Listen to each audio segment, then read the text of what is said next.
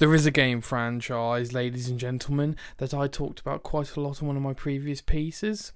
That franchise includes ideologies about the direction and management of the human race.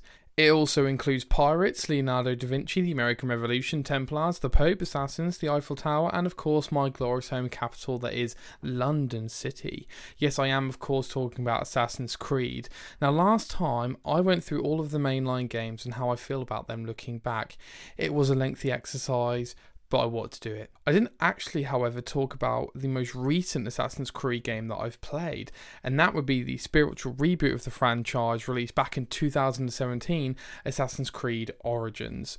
I only got to play this a year and a half after it came out, so you can imagine my anticipation to finally play this game after all of the critical and commercial success that it had once it had released. It looked like we had another Assassin's Creed 2 on our hands, ladies and gentlemen, and that prospect was one I had waited years for at this point. And yet, and yet, I don't love Assassin's Creed Origins. I like it. It's a well made game that's 2,164 hours long and provides a lovely sandbox experience that gives me, as the player, enough choices to keep me engaged and feeling like an absolute badass as I slaughter many a stereotypical guard. But deep down, I have to confess my thoughts and feelings towards this game.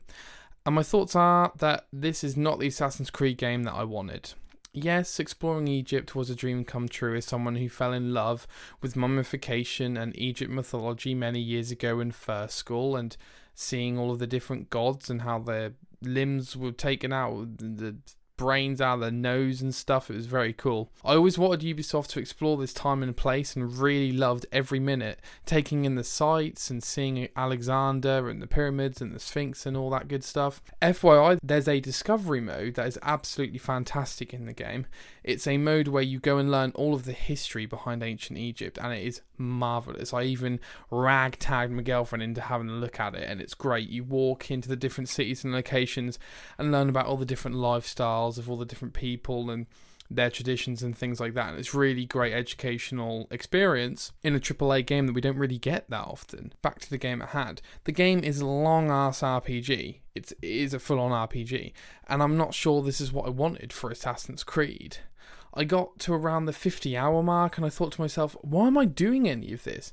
I don't find Bayek, the assassin you play as, as well as his wife Aya in some missions, his quest for avenge and revenge convincing or relatable enough, even just well, despite their best efforts. Didn't find it good enough to drive me through this 100 hour experience. But I did decide to give it a chance, and I actually got every single achievement in the game don't ever call me a casual gamer because I'm as sad as they come. And the only emotion I felt when I finally popped that last achievement was relief. Relief that I didn't have to play this game anymore because this game is just far too long.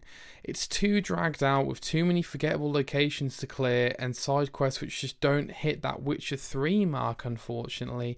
And I know that the bench is high after that game, but I love that game and now the bench is set.